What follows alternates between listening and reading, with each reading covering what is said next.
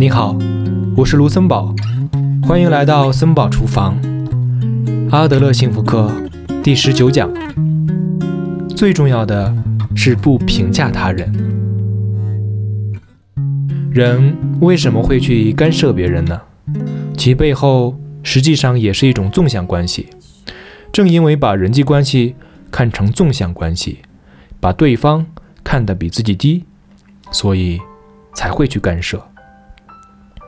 希望通过干涉行为，把对方导向自己希望的方向，这是坚信自己是正确的，而对方是错误的。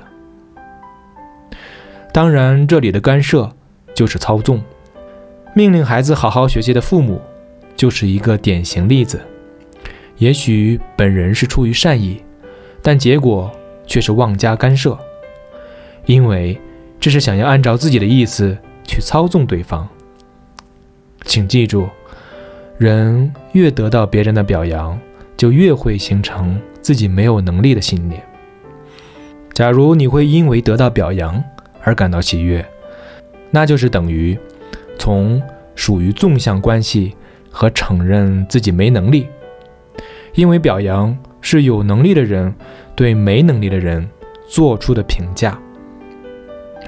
如果以获得表扬为目的，那最终就会选择迎合他人价值观的生活方式。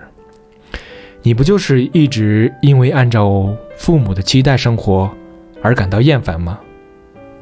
首先应该进行课题分离，然后应该在接受双方差异的同时。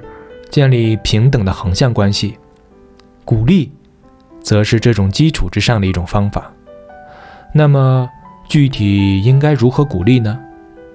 既不能表扬，也不能批评，其他还有什么话可以选择吗？如果考虑一下平等的伙伴给你提供工作帮助的时候，答案自然就会出来。例如。当朋友帮助你打扫房间的时候，你会说什么呢？是不是应该说谢谢你？是的，用谢谢来对自己帮助的伙伴表示感谢，或者用我很高兴之类的话来传达自己真实的喜悦，用帮了大忙来表示感谢，这些都是基于横向关系的一种鼓励法。最重要的是不评价他人。评价性的语言是基于纵向关系的语言。如果能够建立起横向关系，那自然就会说出一些更加真诚的表示感谢、尊敬或者喜悦的话。被表扬是得到他人很好之类的评价，而且判定某种行为好还是坏，是以他人为标准的。如果希望得到表扬，那就只能迎合他人的标准，妨碍自己的自由。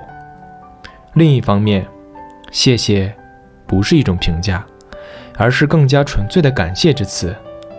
人在听到感谢之词的时候，就会知道自己能够对别人有所贡献。